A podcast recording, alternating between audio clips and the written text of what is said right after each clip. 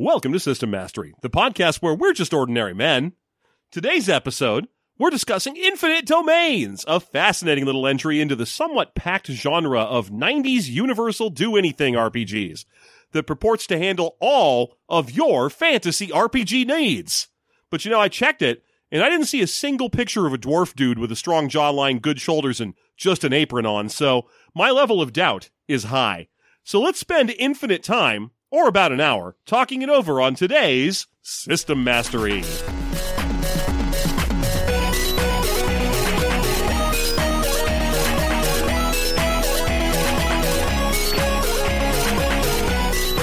Hey, John, before we get started today, we've got a couple of those announcement masteries to talk about. Announcement masteries? Why, what are those? Why? you there, boy! there it is. well, good news, you haven't missed it. Neither of our listeners. If you would like us to shill a product or a service that you offer or something like that for you, that's easy. There's a link on our website where you can send us $75 or you can find other ways to give us $75. Why not? yeah, or if you don't want us to chill for anything, you can just give us $75. you can just walk up to us and hand us a $75 bill. Just find one and it's ours. Uh, but if you want an announcement mastery, go to our website. There's a link you can follow through under the give us some money button, and we'll do an ad for one of your products if we think it's worthy. If we think it's unworthy, we won't.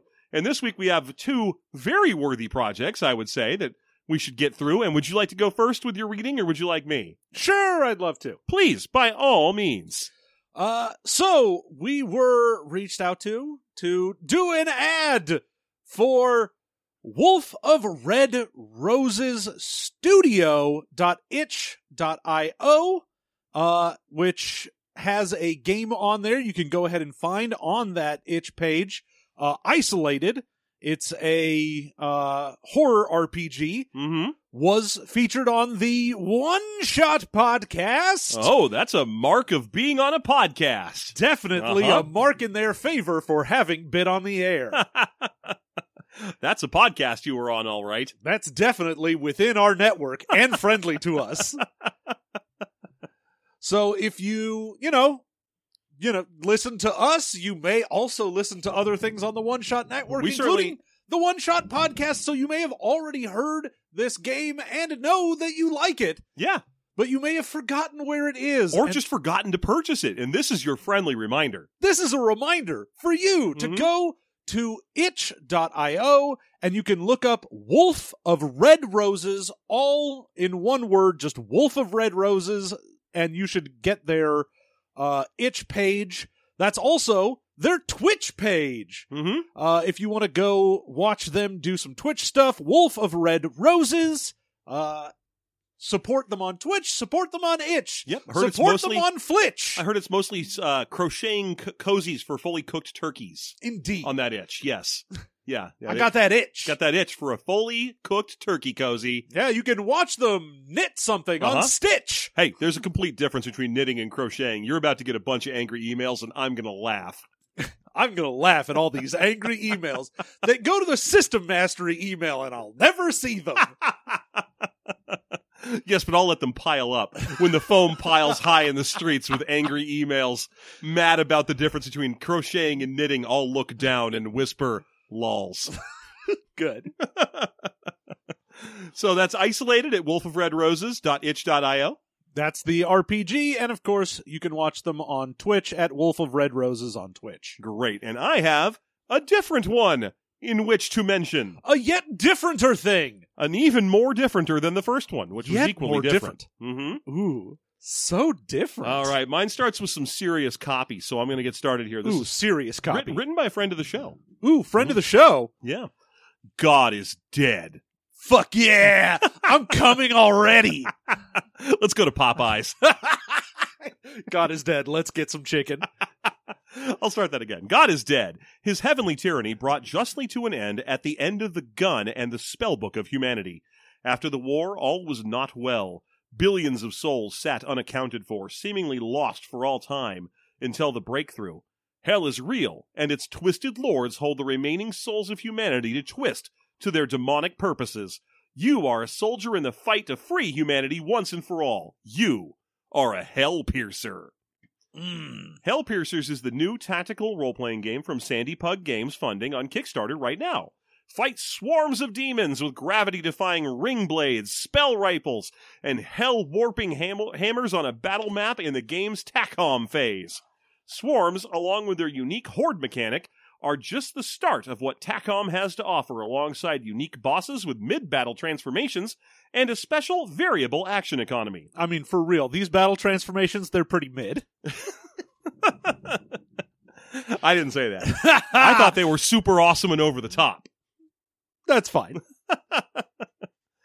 Ah, when the battle is over, return to the city of Dees and work on building your stronghold against the demons with base building mechanics, which also serve as the core of character progression and unlocking new systems to play with at a pace your table can set for itself. You know what I can set for myself? Dece nuts. Please, this is a very serious role playing game, not Please. a, not a parody, Please. not a parody's nuts. Woo! From, from Dees, run the grand strategy of the war in Stratcom mode, where you meet a battle of wits against the machinations of the demonic forces run by the GM. Run operations to uncover major strategic developments into the war, allowing a peek into the faction's precious war journal, an artifact of play kept and built by the GM so you can stop convoys, traps, and even grand weapons before they have a chance to change the tide of the war. If you're ready to join the fight and take back hell, take up arms and head over to Kickstarter, where you can also read a special preview of the game's mechanics. Once again, that's Hellpiercer.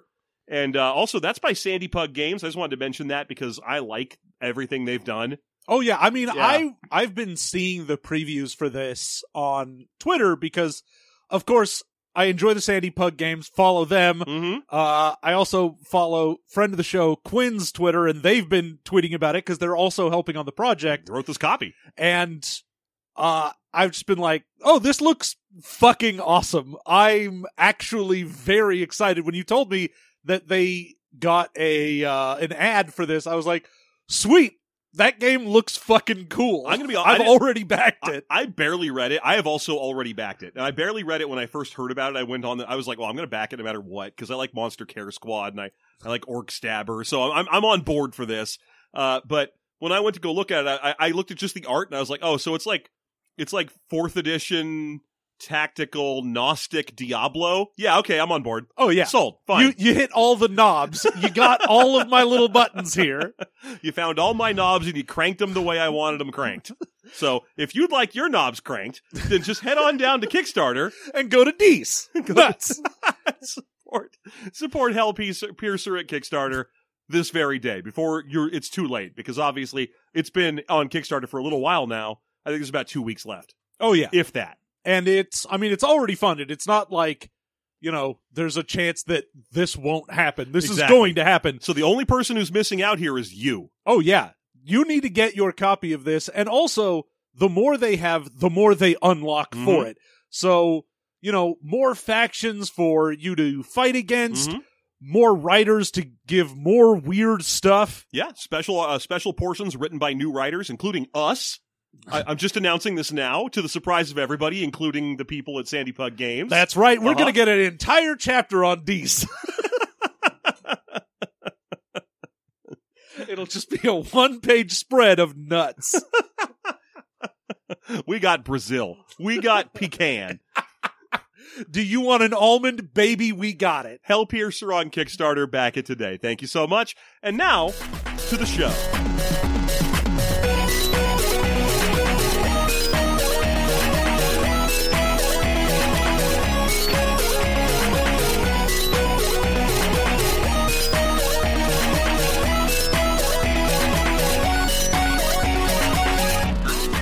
Feel bad about the intro joke because usually dwarves they don't have like visibly strong jaw lines because they got the beards. Well, you, you can you can tell sometimes. I guess that's true. Like if they got a strong enough jawline, Yeah, if know. the jawline gets strong enough, there's no beard in the world can hide it. you make a cogent point. That's what I'm here for. The point counterpoint play we have here. what do you think's on that apron anyway? Besides on the back half where it's a dwarf dick. Yeah, Yeah.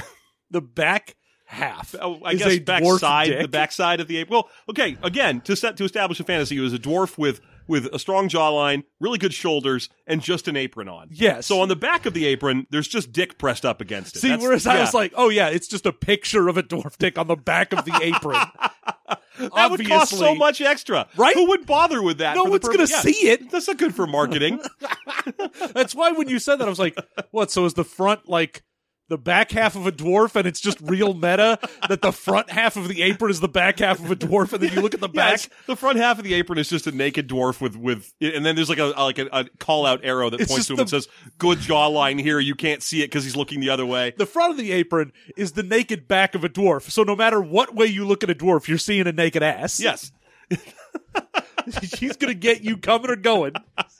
Oh, he's gonna get you coming. Or you're going.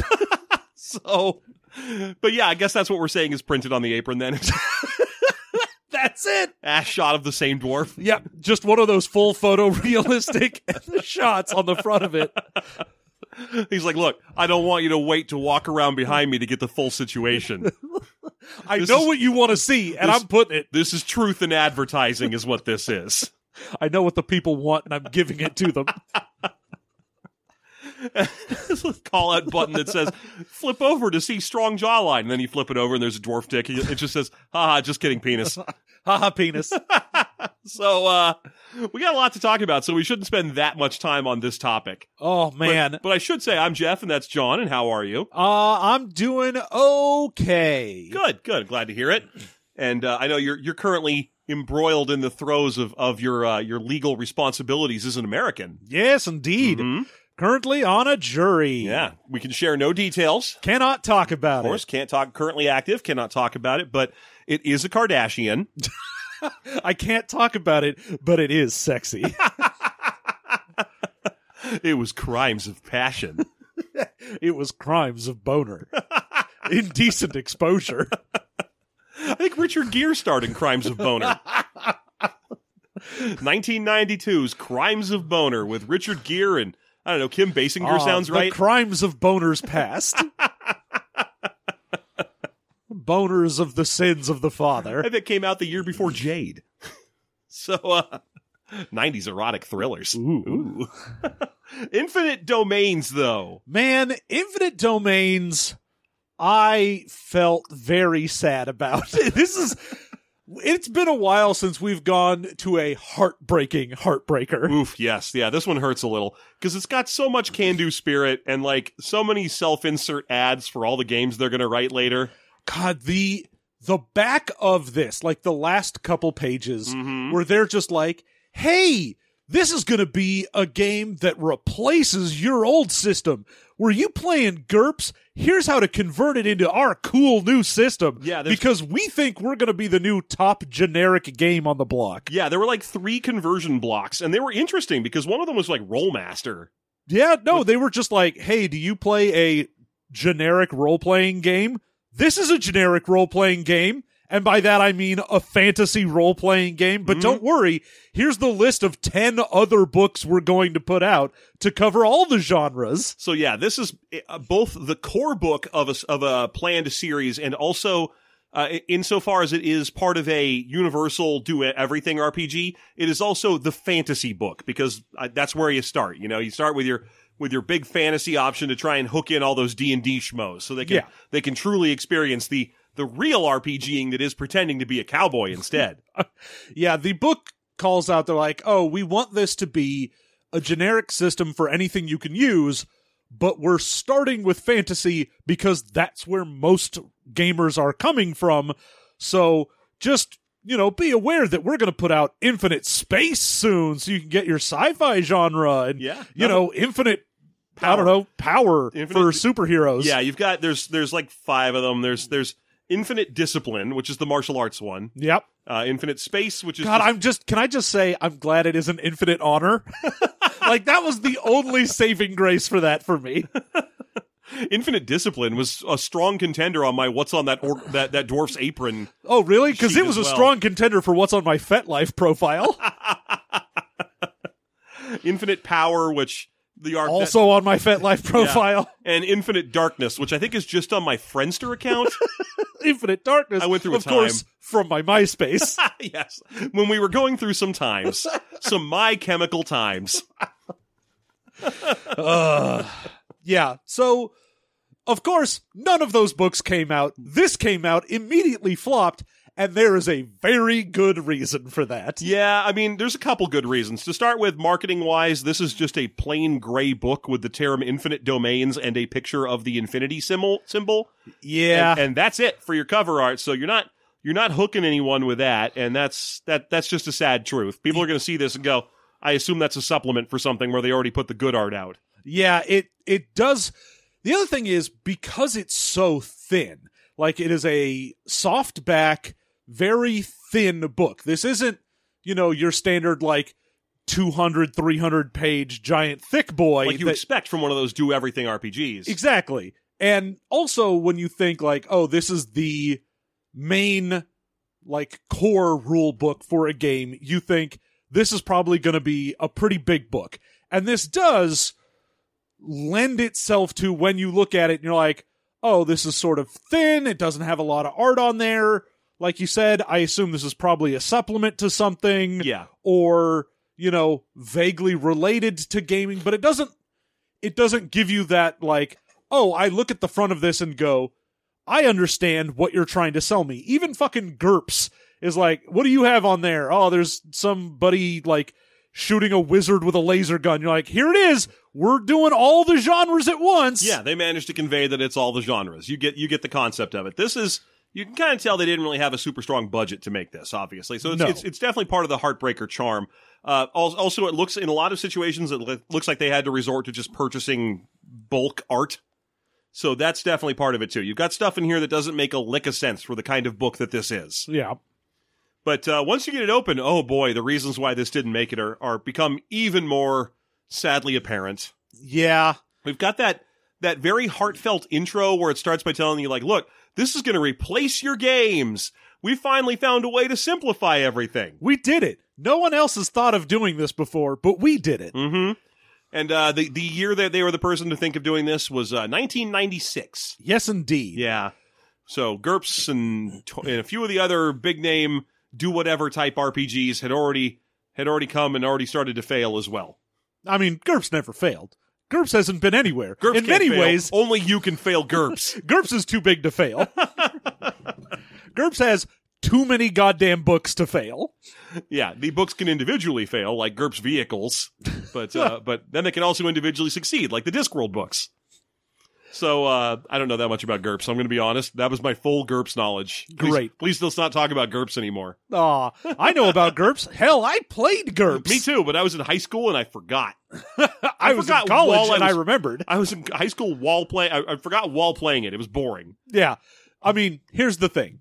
A generic game is not inherently bad. Like, I am not the type of person to be like, oh, if this doesn't come with a in-universe setting that I don't care, you can have a generic game. Sure. And that's great, and I will use it for whatever. I am more likely to like your game if the mechanics support the flavor. Yes. But if the mechanics are really good, I'll take a look at it. Yeah. I think what really turns me off from GURPS and some other things like that is generally the very limited level that they generally I think you will be at because I'm like for the power level I want a PC to be at I'm usually looking at the amount of points they would give for a superhero rather than they're like here's what a you know regular character would have I'm like oh boy I can make a shitty asshole that sucks That's such an easy lever to tweak that it doesn't even bother me. I think the thing that gets me the most about those kinds of games is the horseshit unnecessary completionism that tends to dog them. Where you're like, ah, for one point, your character can have the uh, can have the drawback of a minor amount of bad breath, and I'm like, that's a role playing thing. I don't give a fuck. Why am I writing this shit down? I mean for me it's the fact that when you have something like GURPS that has 10 million books Yeah, and all of them have a new list of skills, Mhm. you're gonna find something that's better. Where it's like, oh, you could get like horseback riding, and it costs whatever points, or you could get like cowboy, and it gives you horseback riding and lassoing and shooting and this and this, Yeah. and it costs you four points but gives you twelve skills. or they do the opposite, like uh, uh Master System, where they'll do like computer use in one book, and then in a second book they'll put out computer use dot dot hacking, and now your old skill doesn't do hacking anymore. The new skill does hacking. Yeah. So, uh, so yeah, I'm I'm generally not a huge fan, but they can work. They can be okay games. Yeah. Uh, here we have uh, this. This game has an editing and a layout problem. Uh, also, it's boring. I, I, I'm sorry. I probably shouldn't say stuff like that from the start because that's kind of like icing on the cake kind of stuff. We got eight stats. Yeah, the I mean, here, I won't Please. say that it's fully boring. I mean, here's the thing. Reading any given RPG is kind of boring anyway. And I'm a person that likes reading RPGs and I'm like it's it's boring. It's rules. It's, like it's just rules. There's nothing. There's nothing here. especially in a generic one where there is no setting, you're like, Yeah. oh, this is just top to bottom rules. Yeah, like I kept expecting that at a certain point as I was flipping through this, I'd be like, and here's the setting we made up to go with this. Because usually you get that in your core book. You get like a little bit where they're like, uh, and, you know, while you're free to make up your own setting, we did provide the kingdom of Thalamdar. And in, within Thalamdar, there are gnomes and orcs that prance about and, and d- dragons eat all the horses and, you know, that kind of stuff. You've, it's fine. The- This one doesn't even do that. There's like four sample races and they, No, it's full generic. it's super generic. Yeah. Uh, but it is fantasy, and the only reason it's fantasy as opposed to any other system in particular is just because it gets to that kind of tech level and then stops. Yeah, so it's not even like, oh, they didn't include rules that could be used for the other things. The base system is there, and honestly, even in the skills, you can get things like Use computer. use computer. Yeah. There's a whole section of technology skills, so you're like, oh, you could use the baseline for this to make a character and whatever. But they also added in, they're like, oh, there's we're going to put the magic system in this book.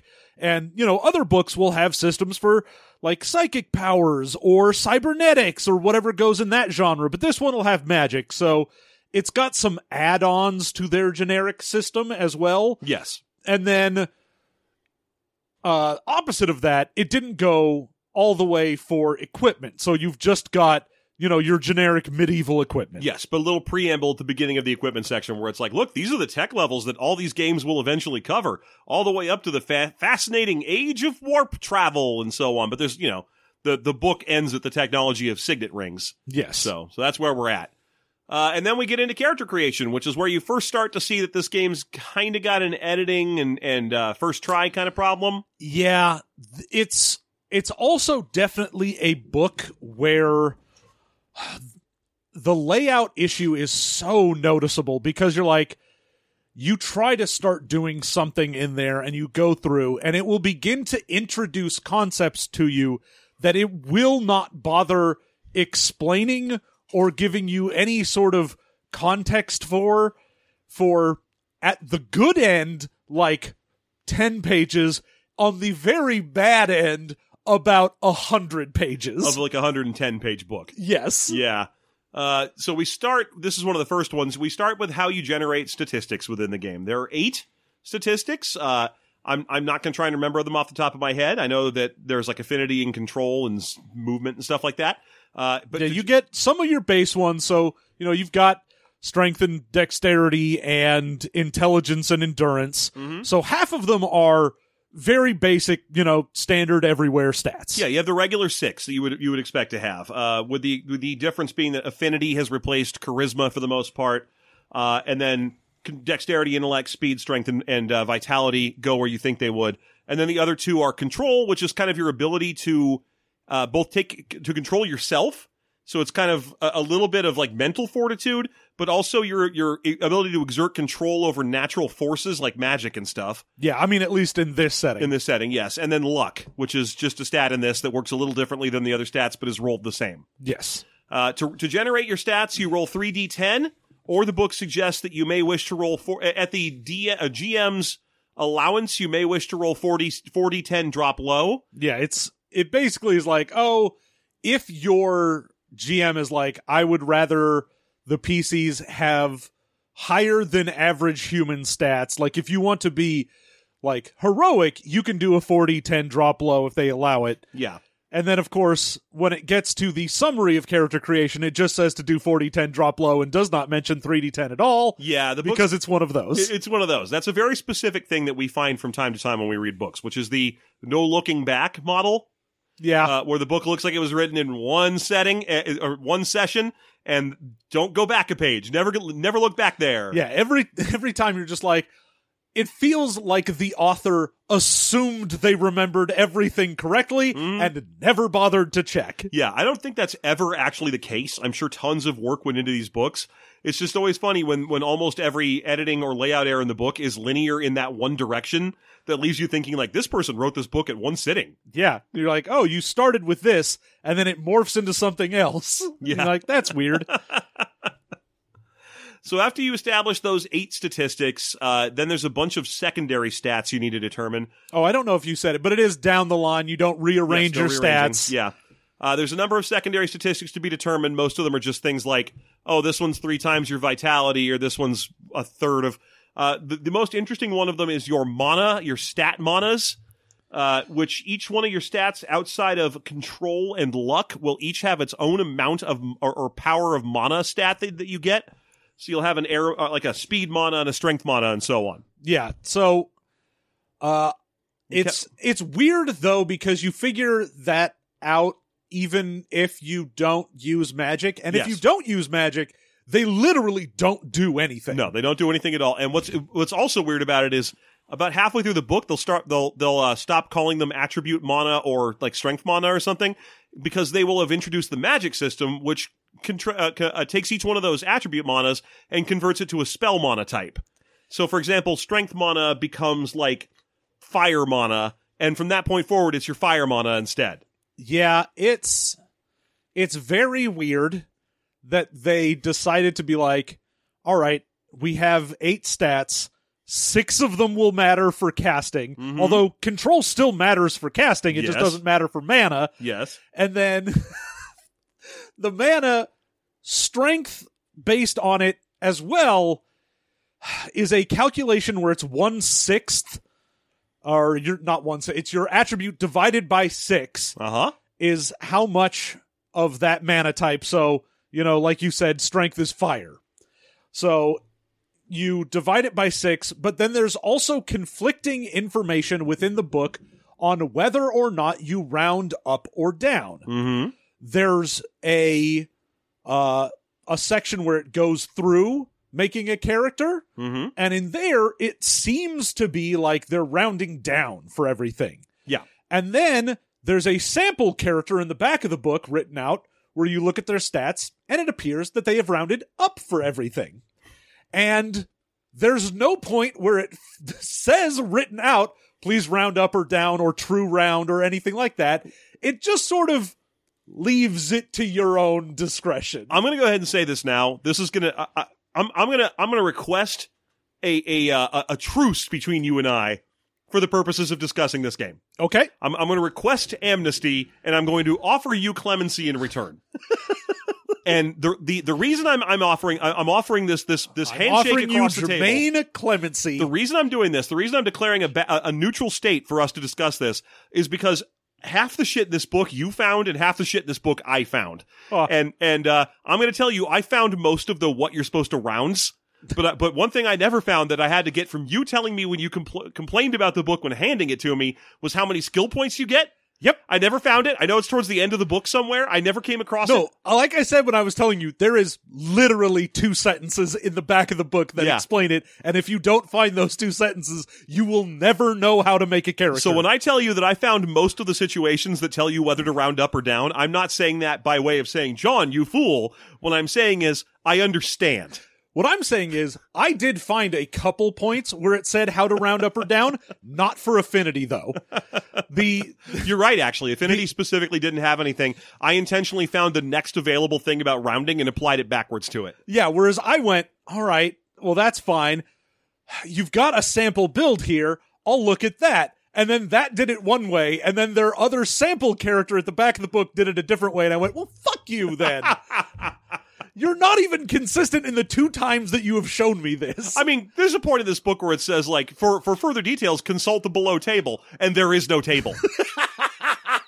that is one of my favorite things in this. It was like, see table M dot two. There is no table M dot two. What are you talking about? so, so you know, just to be clear, this is this is a, a puzzling read. There's there was definitely going through this points where I was like flipping around to different sections, going, wait, what the what the fuck? Yeah. What the fuck? this is a book you have to read like you have to keep a thumb on whatever page you just read at all times. This shit is like reading House of Leaves, and you're just trying to figure out what the fuck is going on. It's like reading a choose your own adventure while you know you're going to have to cheat. This book is like reading Infinite Jest, but even worse. Yes, you keep naming more and more pretentious books, and I'll go the other way. yeah, this is This like, like reading Diary of a Wimpy Kid. this book is like the monster at the end of this book. and Elmo is all of the rules trying to get me to keep from turning the pages. This book is one of Ulysses' thunder words. Ulysses. This yeah. book is like Finnegan's Wake. It is incomprehensible and you should not read it. This is a Faulkner book. This book is a fish. All right. So anyway, so a lot of the uh stuff that you do in this is uh you take your stats, you figure out. So in addition to what all your various manas are, you'll have your health, Mhm. uh your endurance because this game runs on an endurance uh meter. So anytime you do anything during combat uh, or even outside occasionally, it will take endurance. So if you want to swing a sword, that's endurance. it's not just endurance either, because you're also tracking action points. Yes. Both of them. You have two kinds of, of mechanics that you of uh, things you need to pay to do anything. Yeah. So endurance is sort of your what you can do for a day, Uh-huh. and action points are what you can do in a round. Yes. Uh, I think one of the things that drove me the most nuts was in the action points explanation. They're like, hey, uh, oh, because just so you know, there's also like 50 ways to attack with a weapon. You can like jab, parry, turn, thrust, dodge, haha. So you've got all of them. Uh, and each one of them costs a different amount of action points and a different amount of endurance. There's a part where there's an example of like a guy fighting with some trolls, and he like chooses to jab at one troll and thrust at another, and he has two action points left. And it says, and he decides to save them until the next round. There's no rollover minutes. no, it is pointless. There's no reason to have done that. no. Other than, I guess, some role playing reason you're like, I've attacked enough for the these, these six seconds. Well, I mean, it's one of those things where you're like, oh, I have two action points left. Do I have anything I could do that matters Yes, with two you already points? jabbed this turn. It cost two action points. and there's multiple examples of you jabbing twice. Get jabbed on. uh, a, I got so fucking confused by that because I was like, oh wait, so there's rollover action points because there's you can you can spend them in advance. You can you can credit action points when you have because spells cost more action points than you're likely to have action points. yes, sometimes you might be like, oh, this spell is going to take like 16 action points. Clearly, I can't do it in one round. We'll just count until it's done. Yes, you, instead you just sit there going Abadu, the, the the the spheres or whatever you spell you're casting until um it's called Abadu the spheres I'm gonna do the spheres. Dis nuts. until until you've spent 16 action points doing that, usually three or four rounds, and then it goes off. So you can you can credit them, but you can't bank them. But that story made me go like, oh, you can bank them? Okay, well I guess you're supposed to bank. Okay, well then it's yeah, that you have a again bunch- feels like it came Yeah. from an early draft Yeah. where you could. yes, exactly. So uh, anyway, anyway, uh, yeah, action points and endurance. Yep, and then uh, you'll get your initiative score, which is just you know t- determining who goes first. Uh, you get your movement for how fast you can go. Please note that the movement substat is not only not dep- uh, related to the speed uh, stat, but it's not even attached to it. There's no measurement from the one that connects to the other. Weird, because speed isn't speed like run speed. It's It says speed. it is. When you look at the description of what speed is, it says it describes how fast you are on o- in overland travel. No, it he isn't. just changed his mind. Uh yeah, instead speed is all about initiative. So they Yes. changed speed from moves fast to reacts fast. Yeah. Instead, if you'd like to know why uh, movement is a substat, uh, it's because it, out of all the substats, most of them take one of your stats or other and multiply it by something or divide it by something or average it with another one. This one is based entirely off the difference that you are from the average height of your species. No, that is how you change your stat. Because you get a movement stat and then it'll be plus or minus based on No, that's height. what I'm saying. The only variable that attaches to it is how tall or short you are relative to a member of your species. Yes, and note that while there is a chart to roll on if you would like to, It's you can't just be like, whatever, I'm 12 feet tall, I don't care. Yeah. How big is your species? They're normally three foot. I'm very fast. So, uh, so yeah, it, it's just sort of fun that when you encounter it, because you're like, all right, well, I know how to do this. I roll 3d10 or 4d10 a bunch of times. Fine. Now I'm going to multiply and divide a bunch of these stats by each other or by themselves to come up with all these subs about how tall I am. Okay, where's that? Oh, 40 pages from now? And when I roll on it, it's going to be a whole different thing because it'll be dependent on my species, and that's another 50 pages from now? Great. Uh, there's also two percentages you get. You Mhm. get courage and resilience. So courage is a Cowardly percent- dog. Yep. Mm-hmm. Courage is a percent chance to resist either fear spell effects or just when you should be afraid of things. Yes. Uh, and then resilience is to resist things like poison and stuff like that, and then occasionally spell effects that will do things based on resilience as well. Yes.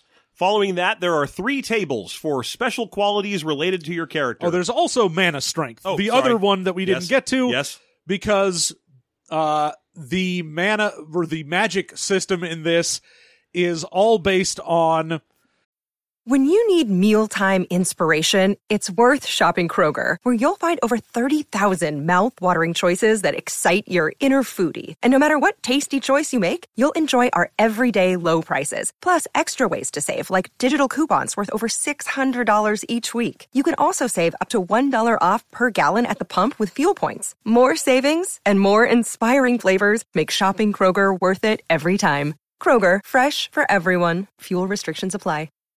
Strands that you can use in a spell. When we get to the spell casting, I will go into it. For now, suffice to say, it is fucking complicated. It's very complicated, and just so you know, all the mana values you calculated before your mana strength are not your mana.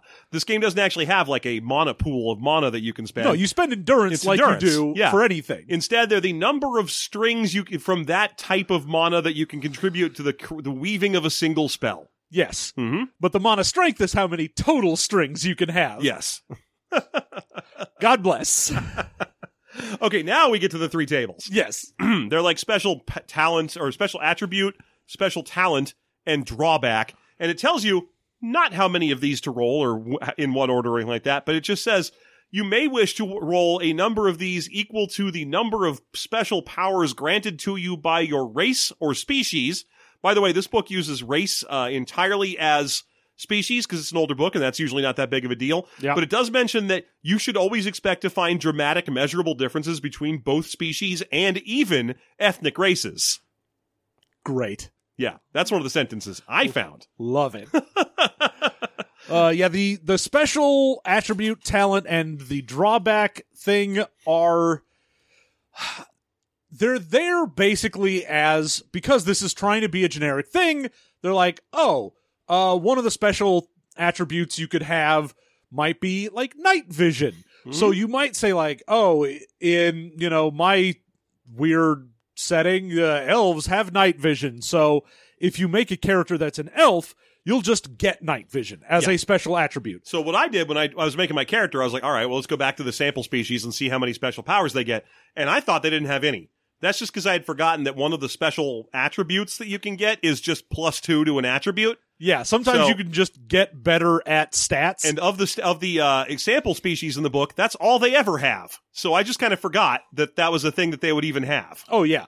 So there's a big list of the special attributes and the special talents. The special attributes are usually like things like you have better stats Yeah. or night vision or you know ways that you are physically different Yes. than say just a baseline human. Special talents tend to relate to magic or some kind of uh, kind of power or or just special Trainings, training, skills, yes. things like that. And then drawbacks is a list of uh, either just generic role playing game penalties or horrific genetic conditions that will kill you immediately. Where they're like, oh yeah, you can roll stuff like you have an abrasive personality that makes it hard for you to find dates, or you have spina bifida.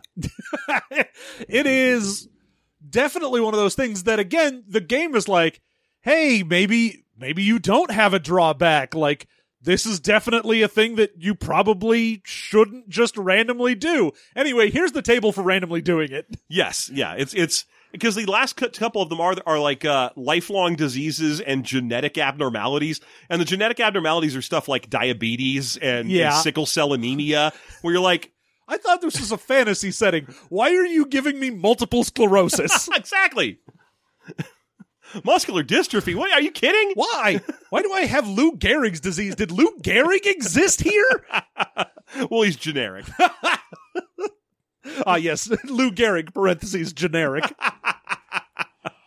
it is it is weird to see a drawback list that just goes so hard from like you're kind of quirky to you're probably going to die an early death and you're like huh weird Yeah, one of them was like behavioral abnormalities, and I was like, oh no, no, you don't. Not in 1996, you do not. and and it's okay, they didn't. no they did not Ugh. See, I you know, I- I'm gonna be honest. When I made a bonus content character, I just rolled once on all three because Yeah, I couldn't figure out what else to do. This game is very dependent on the D- on the GM having gone through and built everything in advance for you. Oh yeah, there's a lot of stuff in this where the book even says like, "Oh, your GM should have probably gone through and done a lot of work." Again, a lot of that in the magic system is like, Mhm. "Hey, your GM should probably put in I don't know, a lot of hours that I was unwilling to in order to make this work." We're so close to talking about it too. It's- all we have to get there. through is the inscrutable skill system. God bless. So the skill So- system, this is the one where we were talking earlier, where it doesn't tell you how many points you get for skills. It's Yeah. supposed to be a variable amount as determined by the GM, but there is a suggestion of 100. oh, the variable amount isn't even variable. It's always 100. Oh, okay. Very the the part in the back is like there are two different leveling systems you can do. You can either do the uh like you have levels, you hit level 2, you hit level 3. So you can do it that way or you can do it the way where some have it where it's like, "Oh, you get XP and you can just spend the XP directly on upgrades rather than waiting for a level to hit Yep. where you get a bunch of upgrades at once." Yeah, they're called levelless and level yes. But in this, when they start out, they're like, all right, skills. You're going to have a group of skills. You pick a class that you have. Career, yes. Well, it's the same shit. uh, and that will determine how much extra you pay for stuff. You don't get a discount on anything. No, no. At most you can pay the basic amount for something. Yeah, so if you pick, you're like, oh, I'm gonna be a classic warrior Mhm. as my class. You're like, cool. Uh, then all of the like weapon skills and basic skills and athletic skills, those don't cost you anything. Those are base amount. But if you want anything that's like smart guy skills, all of those cost extra, and depending on what it is, it usually ranges between you're paying one per one extra point per cost up to I think three at the max. Yeah, these are super short because that's all they do. I think one of them has one other ability. Like I think Warrior has you move some skill points around or something. But between Adept, Magus, whatever the one that's but you're supposed to use if you want to play a Paladin or a superhero, uh, uh professional, and I, I think there's at least Warrior. I think there's at least one other. It's called Specialist, Rogue. Rogue and Specialist. Yeah. Specialist is just like, hey, pick some of the things. You get those at one, and all the rest of them are at three. Yeah, so uh with those That's all they do, though. yeah, the the whole thing is just like hey, you get just a penalty to certain skills and that's it, Yeah. which sucks given that in this point by system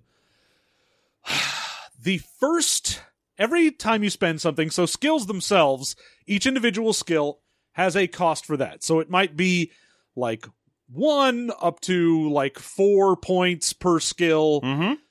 and every time you get a skill you get 5% Mm-hmm. of a skill because it's all percentage based roll under Yes.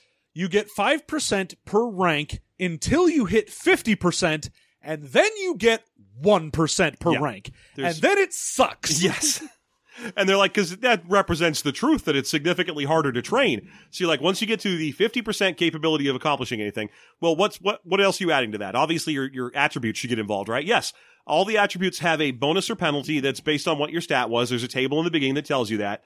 Uh, because of the, the fairly low starting values, you're usually looking at maybe a plus 10 to a plus 15 coming out of any given stat. So normally, unless you've invested all 10 ranks in something, you don't even have a 50% chance of succeeding with almost any skill in this game. Oh yeah. The like obviously if you're going like, "Oh, I want to make a warrior and I want to have him be a guy who uses a spear." Yeah. Like, great. I go to the spear skill, I put, you know, it costs 3 points per rank Yep. for any weapon skill. Uh-huh. So you're like, all right, well, I guess I spend 30 at least out of my 100. So I'm spending about a third of my points to get to a 50%. Yes. And then at that point, you look at it and you go, I can't keep putting points in here because I need to be able to do literally anything else. Yes. And if I go to even like 60%, then I've spent two thirds of my points. What we're seeing here is the classic example of thinking that that uh, the fun of the game is in characters being just absurdly terrible at their most basic functionality. When you're like, oh, warrior will usually have because they invested heavily in it a 50% chance to hit us with a sword. To get beyond that, that's the realm of the master. You learn 1% at a time and I'm like, yeah, you've got like driving on there. And if you told me that your driving percentage was because you invested heavily in it, 50% chance to not crash the car, I'm not giving you your Lyft rating. You're getting one star. it's so weird because again like your stats are going to give you a little bit of a bonus but probably around like an extra 5% maybe Yes. and at that point you're like all right so i go to 50 i get an extra 5 for 55 that sucks hmm but I mean, hey, I've got a 50 50 chance. That's not terrible. And then you look at what combat actually does. And if anyone tries to defend even a little bit, all of a sudden your chance to not to hit someone goes from like 50% to about 10%. Or if they're using a particularly good shield, 0%. That is correct. Yes. All the percentages that you can get from doing things like parrying, dodging, throwing yourself on the ground, every one of them is a different kind of defense 10, 20, 30, 40, 50, 60, things like that. Yeah, So- if you have a, a good kite shield, you can impose a 50% penalty to someone attacking you if you block. Uh huh. And baby, that just means no one gets anything done. Yeah, everyone's missing constantly. That's just part of the game. Uh, the other fun thing about the skill sections, it's it starts alphabetic, uh, just as big alphabetized block of all the skills, uh, with four entries above each one that it'll say like one N NV, uh, one slash NA, and that's all it says. Because if you're like me and you're you're terrible at reading, then you will have skipped the very last sentence of the very first page of the section before skills that says like how to read skills. The first number is the point cost to purchase. The second number is the, the endurance cost. The third number is the action point cost. And the fourth number is what skill it uses, if any. Yeah. Uh, Where you're like, why would you, why would you do it that way? Why wouldn't you just have the layout include the templating so it's easy to read at a glance? Oh, it is easy to read at a glance if you've read and memorized what this means. I hate it. I'm just gonna, I'm just gonna say. Uh, but then you're like, all right, well that's annoying. But could there be, for example, a handy list of all the skills just alphabetized by name, so you can go through the list and figure out what point costs you want to invest? Oh, of course. yeah, at It's- the end of the skills section, there is a big page that breaks it down by skill type, Mhm. and then all of the point costs and everything are right there. Yeah, except they're wrong. or maybe they're right. I don't know which set of numbers is correct, but they're two different sets of numbers. Oh yeah, for sure. I mean, it's not all of them, but there are definitely a very large selection of things in here where you're like, ah, yes. Cooking I, is my example that I went to right away. there's cooking is one. Healing, I think, was another one. Mana tying Yep. is one of the big ones. Yeah, because it costs one point in the in the uh, descriptions, And two points in the skill sheet. and so that's you're like, the most basic ass skill you need to be a wizard. yeah, and you're like, dude, am I paying double for this or no? You need to tell me. nope. All of the various skills in here, it's sort of a crapshoot on whether or not the page where it lists the description of the skill will be the same as the skill sheet that gives the cost for it. Yeah, what fun. the other fun thing is a lot of the skills will list two or three stats as their as their definitive stats. And I'm Uh-huh. going to tell you, maybe you found this. This is why I wanted my clemency. Uh huh. I could never find if it was like you're just take an average of them, you pick the best one, you pick the worst one, you take all three of them. I don't know. Here's the thing it doesn't tell you. Now, I think there was a point where they were like, oh, it'll be. I might just be making this up because it would make sense for this to an be in example there. character or something? No, I I'm a like there is an example character that has percentages in there, but I think it might be just based on like either you go, "Oh, my character does this in a whatever way," which means whatever your best stat is. Right. Or it might be like the DM decides, "All right, you have a 50% on this." And it can be influenced by either control or dexterity. So write all the all three of those numbers down. So I'll just when you make a roll for this skill, I'll tell you if you're doing this dexterously or with control.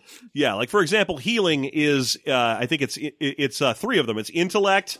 Uh, I, all I have written down on my sheet is I N C N A F. So affinity, intellect, and whatever C N is, I forget. Control. Control. So it's, it's three of them, and I don't know if you take the average or you take the best one. I just don't know. Yeah. So who knows? But what I do know is if it's the, the third one where it's like, oh, the DM will tell you based on, oh, this feels more like an affinity attempt to heal. That means you have to write down so much crap. No, you write down your base percentage, and then when he tells you that, Oh, you, you look up at yeah. what your skill says. Yeah, you're Or right. what your stat says. That's fair. It still feels like a bunch of unnecessary work, but sure.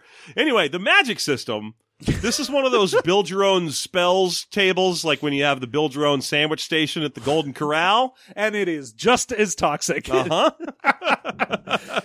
So, the magic in this, there are, as we said, a bunch of different types of mana depending on your stats. There are six six types. So, there are your basic elemental ones fire, earth, air, water. You also get mind and spirit. Mm-hmm. So, those are the different types of mana that you can put into a spell.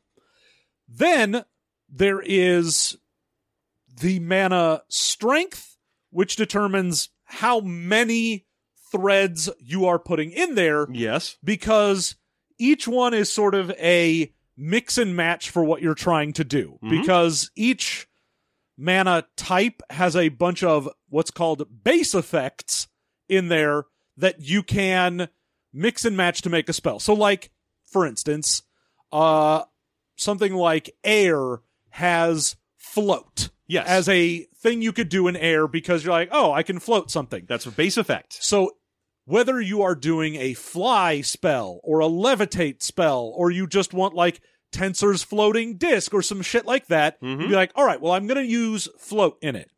That counts as one of your threads that you've put in there. Yes. So it is both one air thread and one overall thread. Yes, and that is also the cost in skill points to purchase that base effect multiplied by whatever kind of multiplier you have from your selected career.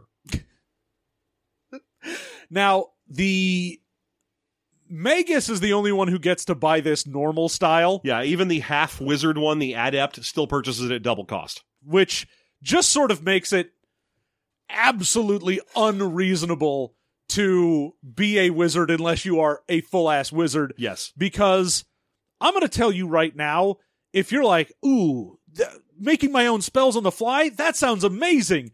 Except all of the shit you will need, you're going to need to buy like 30 different fucking base effects Uh huh. because you're like, oh, well, I could get like float and speed, and that should be enough for fly, right? You're like, oh, you sweet summer child. No, No, you forgot affect air. you'll, you're going to need affect air and also affect creature. Uh-huh. And also, you're going to need to get, uh, I think they even have the move, fly spell in the there. One, move is the one under float that's like instead of just being able to hover in the air, you can move around in the air. So I think Yes. you need move as well as float.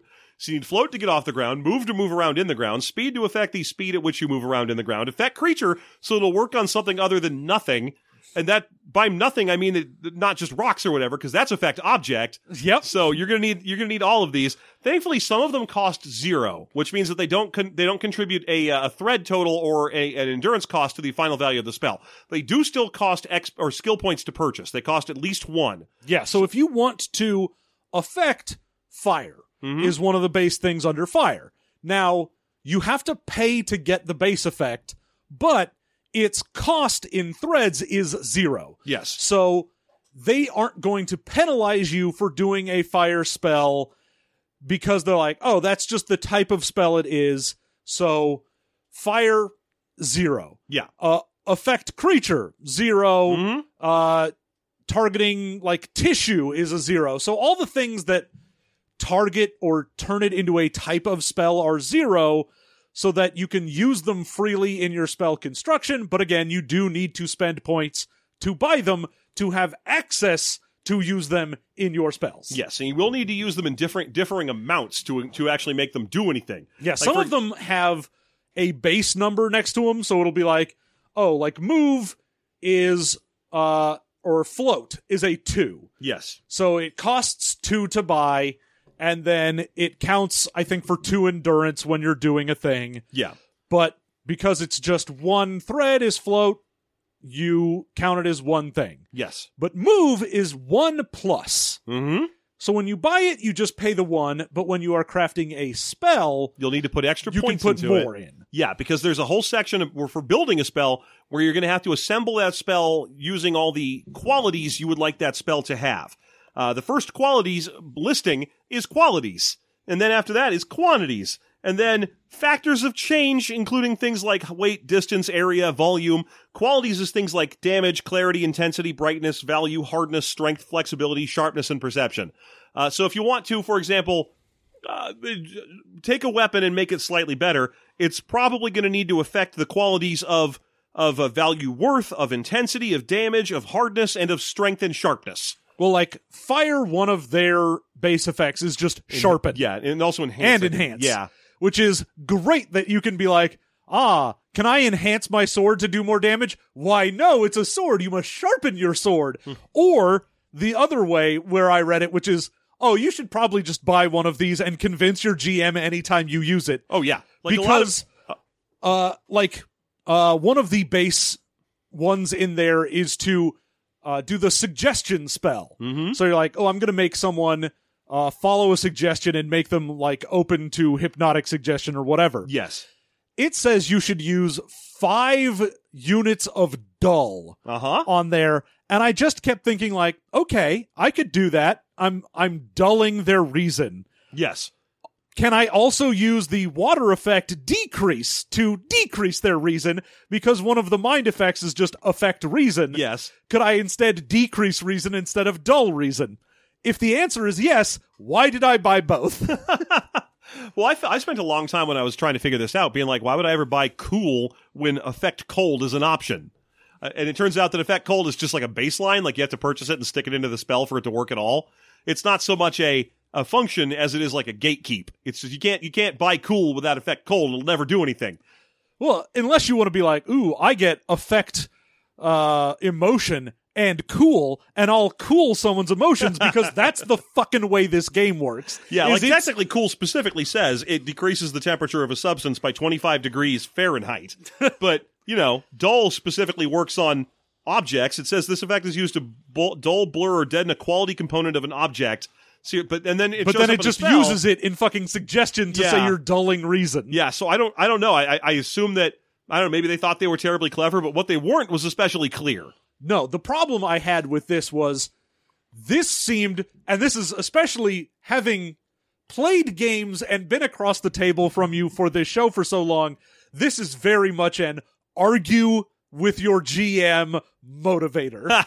All Yes. this is is, oh, I bought six of these and I'm going to argue my way into using those six for literally everything. You'll be amazed how every spell I make has the exact same six threads in it. Yeah, it's it just felt like, oh, I'm gonna buy some of the ones that are zero that I can use for anything, and then get some of the very generic sounding ones. So I'll be like, I'll get enhance, and then I'll just instead of using increase or sharpen or any of the other things that I use could say enhance Yeah. does. Like when people are like, "You have to sharpen your sword," I'd be like, "Ah, most short, swords historically weren't that sharp. That wasn't really the point of them. It was that they weighed 15 pounds and were made of fucking steel. You want to get hit with 15 pounds of steel? No, this one just does even better at that. Oh, so you increased it? No, I enhanced I it. enhanced it. If this game didn't want there to be a distinction between increase and enhance, it wouldn't have put them both in here. Or I win the argument. Except I would never do this. This makes me mad. Oh, the the main issue is because things like cool and dull have that listing where they're like, this is what it does.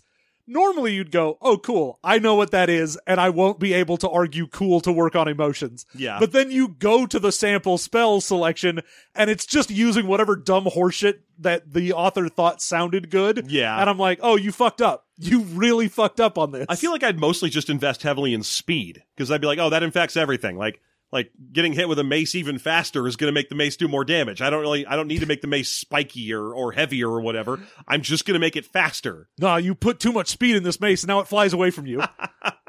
it goes, pew! Fi- Fine, I guess. This, this doesn't have that. It does have a giant table for what happens when things go wrong, though. Oh yeah, this game does have a blunder system. The critical success sort of exists in combat Yes. and in nothing else, but blunder that exists for everything. Oh yeah. It's always like a chance, a one in four. Or, or it's a one to- 99ers uh 100 and then you blunder. Yeah, depending on what thing you're doing. Some blunders occur on, on a one through three out of a, out of a hundred. Some on a one through four. Most two percent. Yeah, on when it's a spell instead of it it's uh, Ninety-seven through one hundred. it's yeah, it's the top 4 Yeah. But it also depends on if you are casting a spell that you know or one that you made up because this game also wants you to in addition to spending all of your points on base effects and the ability to cast spells Mm-hmm. it also wants you to then spend XP to buy specific spells. Mhm. So instead of saying, "Oh, I know that using float and move and speed and affect creature and whatever will give me fly," I can just buy the spell fly. Yeah. There's only like seven of them, but they are in here. And it tells you, "Oh, make up your own. If there's a spell you think your character will use all the time, then use that. If you're like, "Oh, I've got a guy that I assume is an enchanter." I could go, "Oh, I'm going to have a spell that I know that makes a weapon do more damage." Yeah. Okay, great. Then that can be a spell you know. You get a plus 50% to your casting of it, Yeah. which great. That's awesome. Yep. Uh, but then also you change your blunder rate. Mm-hmm. So normally, uh, there is a blunder and a backfire. Yes. So- Blunder is ninety-seven. Th- oh, sorry. Blunder is ninety-seven through ninety-nine. Backfire is the one hundred. Exactly. Yeah. Yeah. Yeah. So normally, if you get that 97 to 99 and it's a spell you know that you're casting, you'll just sort of fuck up a little. Mm-hmm. Uh, if you get that 100, it backfires and there is a giant, looks like a wild magic table from fucking old D&D Yeah. where just random shit happens. Unfortunately, it's not that interesting. Mostly, it's just you hurt yourself. It's just a thousand ver- variations on you hurt yourself. So it'll all be things like Weaver improperly channels the mana, spell is canceled, and Weaver receives a random minor injury, or uh, spell blows up in Weaver's face. Everyone within twenty takes two d10 damage and a major blast injury. By the way, there's like ten kinds of injury. You Yeah, we, we'll get into that when we get to the combat we're, section. we're, we're very close to done already. We're out, we're we're running rapidly out of time. uh, We're gonna go long, I guess. Yes. the only other thing I will say about magic is remember when we said that all skills you get uh 5% until you get to 50? Uh that's not true for mana tying. Mana tying you can get up to a 100% in because fuck it, who cares? I think they, they actually say why in there, and it's like because it's the most important skill for wizards. But you'd be like, I don't know. I feel like spear is really important for like spear fighters, sure, but but yeah, no, you're right. Mana tying is specifically an exception that you can buy as many points as you want in it. which is the one point where he's like, baby, if you buy this spell outright, you spend, you know, some of your very precious points to buy this spell that you know, you're going to get a plus 50%. I'm like, yeah, but this is the only skill in the game that it doesn't matter if I get a plus 50% because I'm almost certainly going to be at a 100% mana tie. Yes. So you may find yourself asking the big question: uh, Does this This game- is not my beautiful house. Does this game have a, dist- a distinction because it's got magus as the only type of wi- of uh, casting thing? Uh, is there uh, a distinction between your wizards and your clerics? Because it is, after all, a generic role playing system. And yes, there's channelers, which are people who cast because of their faith in gods. Uh, and it doesn't really adjust anything. It basically just applies a bunch of rules to them. Where they're like, oh, they now they have to follow a code, and they have to only use weapons their god likes, and they have to only cast spells their god approves of, and and uh, yeah, and- you still have to buy all of the base effects yes, and everything, but now you're just sort of like, oh, you're limited on what you can do. It's just a RP limiter on what you would be doing, which whatever if I made a character that's like I'm the cleric of whoever, which means I'm using all of these spells, they're to fall under that domain anyway, so it doesn't really matter. Yeah, it's just a thing that's there. It only comes up when the magic system starts to go to that point where I got my eyes too glazed to keep reading, where it was explaining like the various types of elemental damage. Like I mentioned earlier, there are like 10 types of damage in this game. Some of them are the are unique to magic, others are uh, universal like weapons can do them, but also some magics can do them. This is because every elemental type, like if you shoot a fireball versus a lightning ball, does its own type of damage as well. Uh, and, and there's a lot of elemental types that we didn't cover yet because there's fire, earth, air, and water. But then there's like shadow and vibration and lightning and stuff that are made by mixing those plus the spirit and mind elements. Yeah, so if you've got light and air and fire, you can do lightning. Yes. Channel fire is made by com- by combining soul and light. Now, you may notice that we have not mentioned soul until this point. I believe, and I'm not sure, but I believe it's just one of the spirit or control ones that if you're a channeler instead of if you're a, a, a magus. Uh I mean, because it's called channel fire. So I'm just gonna. well, channel yeah. fire is just magic fire. Yes, it was funny because fire is magic fire as well. There's no way to deal non-magic fire. in yes, this but this is like fire made out of magic Yeah. rather than I used magic to create normal fire, which is what fire is. normal magic is when you use magic to make fire. Magic fire is when you use magic to create fire. That's magic. it's ma- it's fire made out of magic rather than fire made out of fire. That's almost definitely the worst one to have started on. It's so stupid. But like if you mix air, fire, and light, you get electricity. That's what I said. Yeah, if you mix fire and mana, you get mana fire. But shadow, that's a mixture of cold and light. Yeah. Because light isn't just how much brightness there is, it is also the absence of light. Mhm. So darkness is affected by light, Yeah. And and obviously cold is what shadows are. obviously. Mhm. It's cold light. Yeah, Cold Shadow, the most powerful duck ninja of, uh, in uh, Sega Genesis history. Uh, All right, so I want to real quickly go into combat because we have not talked about how normal combat works. no, please go right ahead. Go right ahead. Talk, talk, talk. So, in a game, you will have whatever your weapon is, Uh huh. and weapons have different ways that you can attack with them. Yes, they can hack. They can Yeah, you so you have like chop, slash, pierce, crush, whip, mm-hmm. uh, and stir, stir, beat, whip, stir. Sorry. boil them, mash them, stick them in a stew. uh, now, all of those will be on your weapon. It will say what you have access to. yes. So it'll be like, oh, you've got a broadsword. You can chop, or you can slice, or you can stab with it. Yes. Cool, great. Sure. And when you attack, you decide which one of those types of attacks you are doing. Yes. Now, not only are you rolling to see if you actually hit someone, Yeah. you then also have a D100 table to see what you do if you hit someone. Uh huh. And that D100 table is split between each type of attack Yeah. and then each type of armor that that attack hits. Yes. So it's not just enough to have a chart for chop and a chart for slash and a cha- chart for stab. There is like six columns within each chart. Yeah. And each of those columns will tell you did you do damage? Mm-hmm. Did you do nothing?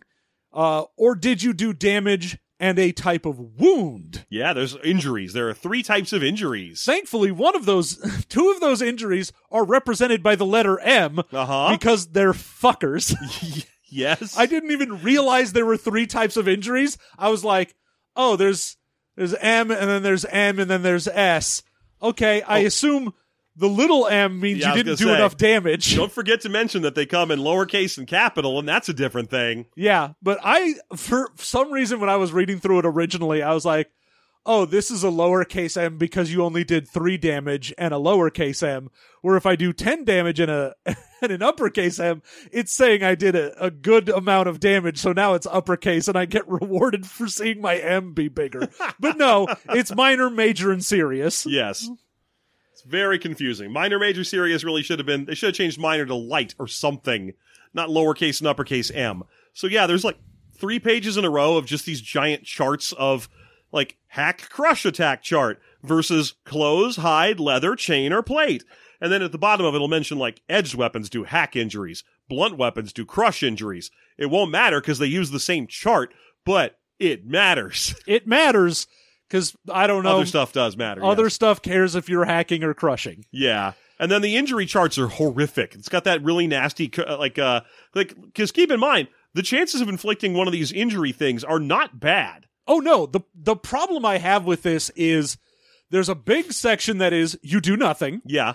Then there's a very slim part of it that is you just deal damage but don't deal a wound. Yeah, you do this many of, of damage points or whatever. But most of the chart, if you're dealing damage, is you're at least doing a minor wound. Yes. So there is a very small chance that you just take away someone's health points. So let's, let's say you roll and hit someone with a minor wound, and then you have to roll on the minor wound table. Let's say you roll a very normal 71 through 80, right? great. What does that do? Well, it does three more units of damage. That's not a big deal. Uh, but what if instead you rolled a 51 through 70? Well, it's only two more units of damage and one organ damaged. but what is an organ damage, you ask? Uh, well, it's just simple stuff. It's it's things like, oh, you got uh, a broken bone or a Well, cut muscle. Yeah, this has a uh chart for Mhm. where you hit. Yes, but ma- only if you hit and determine you get a wound. So if Yeah. I swing and I just do health damage, we don't care where I hit. It just Yeah. comes out of your health pool. But as soon as it says you start doing organ damage, then I have to care where I hit you. So now I have to randomly determine my hit location. Then I have to randomly roll on a chart of the wound to see what type of wounding I do. Yeah. And then I have to find out what type of wound happens in what area and then figure that out from there. Yeah, and the chart that you use to determine the injuries has this whole like key system where there's pictures of swords and various types of skulls. Yeah, it's like, ooh, there's a white skull or a black skull. That's- For did you damage or did you destroy an organ? Yeah, and then there's a two pages of blunders for each type of blunder you might do.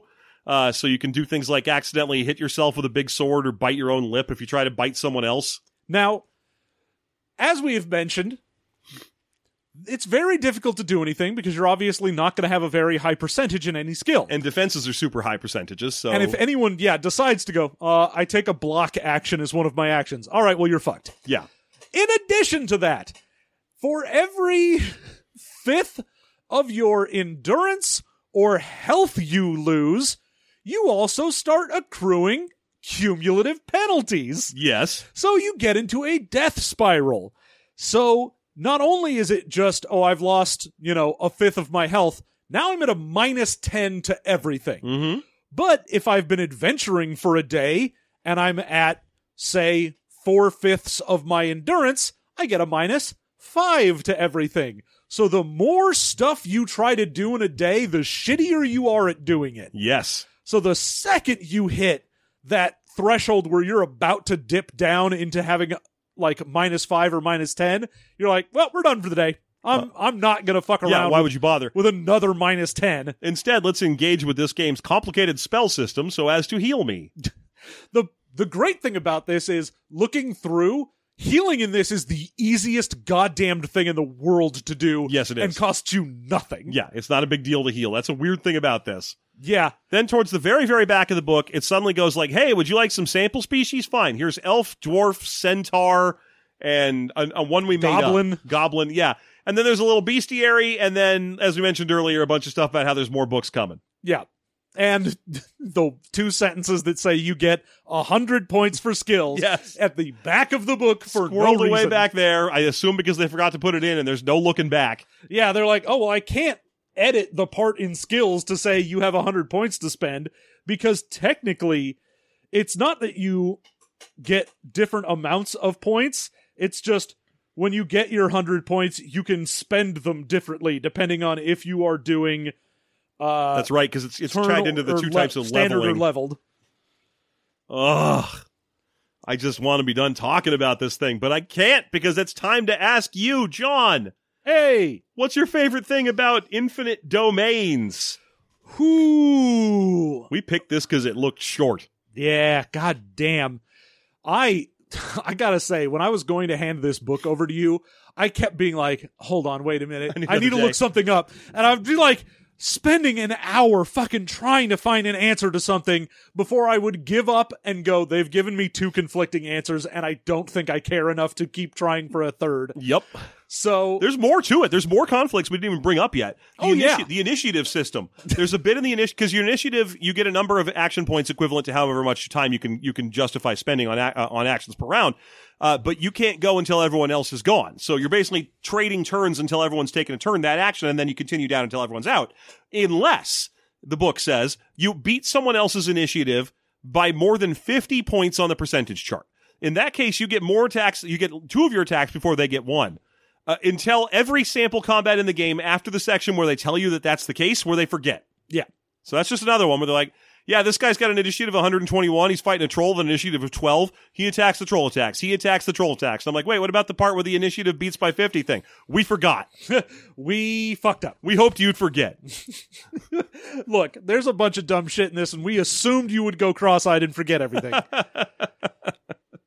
but I will say my favorite thing in this is they at least attempted to make a make your own spell system. Okay, that's fair. I like the idea of the on the fly spells. And I don't know that I've seen a system do it amazing. Like I've seen systems do it well, but I've never been like, fuck, this is the one. No, it's it's very rare. And baby, this ain't the one. No, the, the closer you get to these make your own spell systems being functional, the less stuff there is in them. It's usually just stuff like, oh, if you want to do a blast, it can do up to this amount of damage per level. It doesn't matter what the fuck it's made of. That's you shooting. If you want to just do generic stuff, it's this bonus to your skill roll to do this kind of generic stuff. And that's that's the whole thing with making spells on the fly is you either provide like here's a Everything. handful of things you can do. Yeah. And it's just sort of how do you flavor it? Or you do this where you're like, here's fucking 20 pages of different effects you can put into a spell. Yeah. You figure it out. Yeah. These things are rife for, or are ripe for abuse. I don't care for them especially. These kind of build your own spell systems. I like the build your own spell thing, but I like it to be on that more generic, like less a million things. Yeah. because I like to just sort of be able to say, look, there's not really a huge difference between me doing a blast as a druid and you doing a blast as a sorcerer, but I'm going to flavor mine as like, ooh, vines pop out of the ground and like lash your flesh, whereas you can say, I shoot a bolt of fire at you. That's fine. I'd rather be descriptive in it than have to sit there and go, hold on, I need a spell and I don't I don't know what base effects I have. I've got 20 of them. Just get back to me in a minute. Yeah. You and I tend towards the reskinning friendly side of the spectrum for this, this kind of debate. Yes. We both do. Like I saw an argument the other day where someone was saying that, oh, my warlock has like a sea god as their patron in a D&D game. So Eldritch Blast for me is that the, the tentacle of the sea god comes out of my mouth and lashes my opponent really fast and goes Awesome. back in. And then I saw someone being like, oh, they post the spell description that says like it's an energy blast and they like drew an arrow to it. They were like, hmm, tentacles are not an energy blast. I was like, dude, go fuck yourself until there's no fucking left to fuck. Who gives a flying shit? It does 1d12 damage or whatever. It doesn't matter. Yeah. Eat my entire asshole. so there you go. The best thing I can say about this is that it tried. That's fair. what is your favorite thing in Infinite Domains? it's the same thing because it's the only thing. Everything else in this game is so generic that it's not. I mean, like, there's nothing in here for classes that aren't wizards. Yeah, because that's uh, the problem. You can build a rogue in this game, but are there even rogue skills? Not really. no. And and, and uh, are are they different than skills that just anyone could take? No. What about the combat system? Just open to everybody. There's nothing special about it. There's no way to invest in it to become cool at fighting. You can become competent at fighting. Stop. yeah. And in a system that guarantees it's like, oh, this is the system that does everything. We're gonna make we're gonna use this to make a superhero game. I'm like, the hell you are. They're either gonna be wizards or they're gonna suck. Yep. And that was the problem is you're like, oh, there's no thing for like a rogue to hang their hat on. They're like, sure, I can get 50% in stealth. So can the warrior. It doesn't matter. doesn't change anything. Yeah, so I hate to say it, but it's one of those games where I'm going to agree with you because the spell creation thing is the only thing in this book that's anything. Yeah. So there you have it. Uh, All right. What's your least favorite thing? Oh man. Uh I mean specifically I have to go with that skill thing. The fact that the layout is bad and there's so many times where you're like, "Oh, I got to I'm trying to find a thing and I can't." But the fact that I literally told you that this doesn't have this in one section and it is in the back of the book where they list the DM things so that you knew beforehand and still couldn't find it. I'm like, this is fucking Uh, bad. I'll be honest, I wasn't looking very hard because I knew you had told me and I knew I would rather trust you. but it's still just one of those things where I'm like, it it isn't even in the back of the DM guide under skills. It's under leveling. Yes, yeah. The It's- starting amount of skills is under the leveling instructions, and that's where you find it. and find the it. only place that it is in the book. And Yeah. God, that is bad. mm-hmm. Because again, trying to make a character in this, if you go to patreon.com slash system mastery, you can hear the characters that we made. Oh boy, And mine's totally wrong. I did everything wrong. trying to make a character in this, I just sort of went through and went, I'm going to make assumptions, and that's where this ends. Yeah. So, yeah, the fact that they fucked the layout and character creation that badly is hilarious to me. Yeah. So there you No, go. you're absolutely right. Worst thing for you. Uh, I'm going to go. I, I, I mean, I know you're pretty much taking part of the layout here, but I'm really going to lever into the layout. Oh, the, yeah. The, the fact that the skill list is after the skills and then has the numbers wrong on it.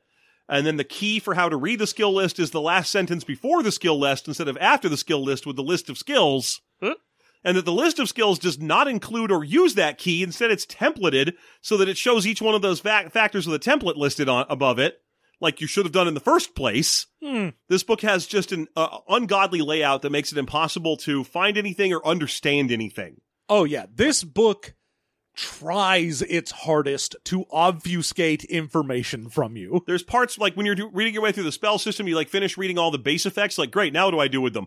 Ah, ah, ah, not time for that yet. Now it's time to explain talismans and different types of elements. Hey, Like, we why? didn't even fucking talk about alchemy in this, and it's an entirely separate thing that basically does magic, but also is its own little thing.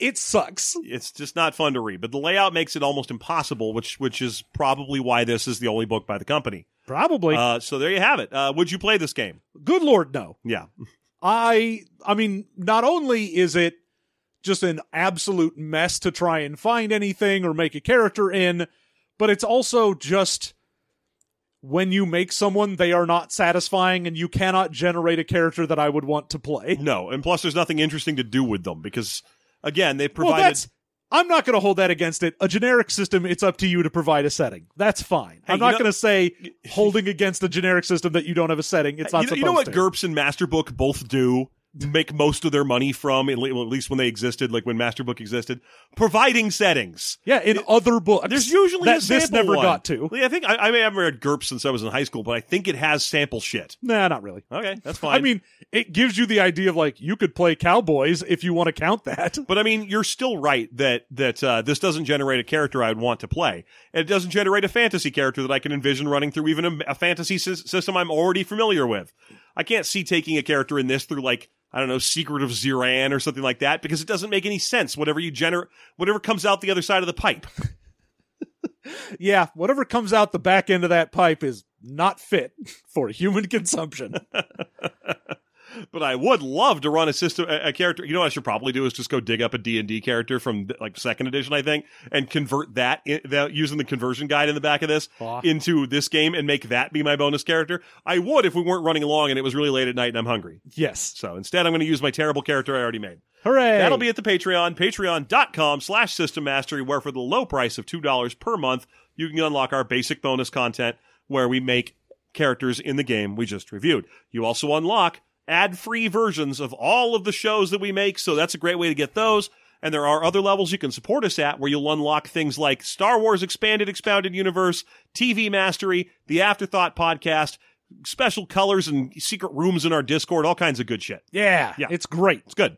It's like the Winchester House in that fucking Discord. Yeah, all sorts of weird secret shit. Also, I think we're about a week and a half out from making our next live appearance. We're going to be at C2E2 in Chicago. Yes, indeed. If you're gonna C two E two in Chicago. If you're going to be there, we are going to be putting on the RPG quiz, the ultimate RPG slash Dungeon Meister quiz show experience, where we will hand out fun stuff to the crowd for answering not especially difficult role playing game questions. oh, of course, they're not difficult. we want to give Wink, away the stuff. Wink. We want to give you free things. That's what we want. we would love to do it. However, you need to earn it. You earn it. And uh, that will also be featuring James D'Amato, star of Stage and Screen and One Shot the podcast and the One Shot Network. He'll be there too, doing some other fun thing. You know, some stuff. Some stuff, some fun stuff. I'm not saying the thing he does isn't fun. I just don't want to describe it because it's really worth the surprise. He'll be there. Mm-hmm. Hmm, technically, He'll be technically there. we'll be doing all the real work while he watches. He was great last time. and we'll also yeah, all, he was great at watching us do all the work. we'll also, Woo! al- also all three of us will be at Gen Con this year, even though I don't want to because Indiana is a shithole.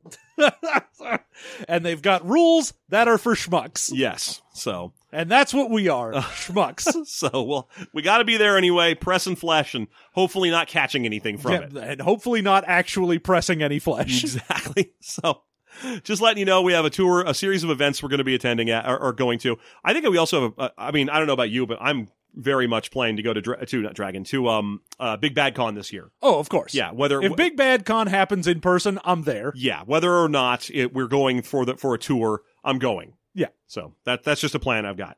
All right. So thank you so much for listening. I hope to see you again real soon in the bonus content or later on other shows that we make. And until then, I hope you all have a good one.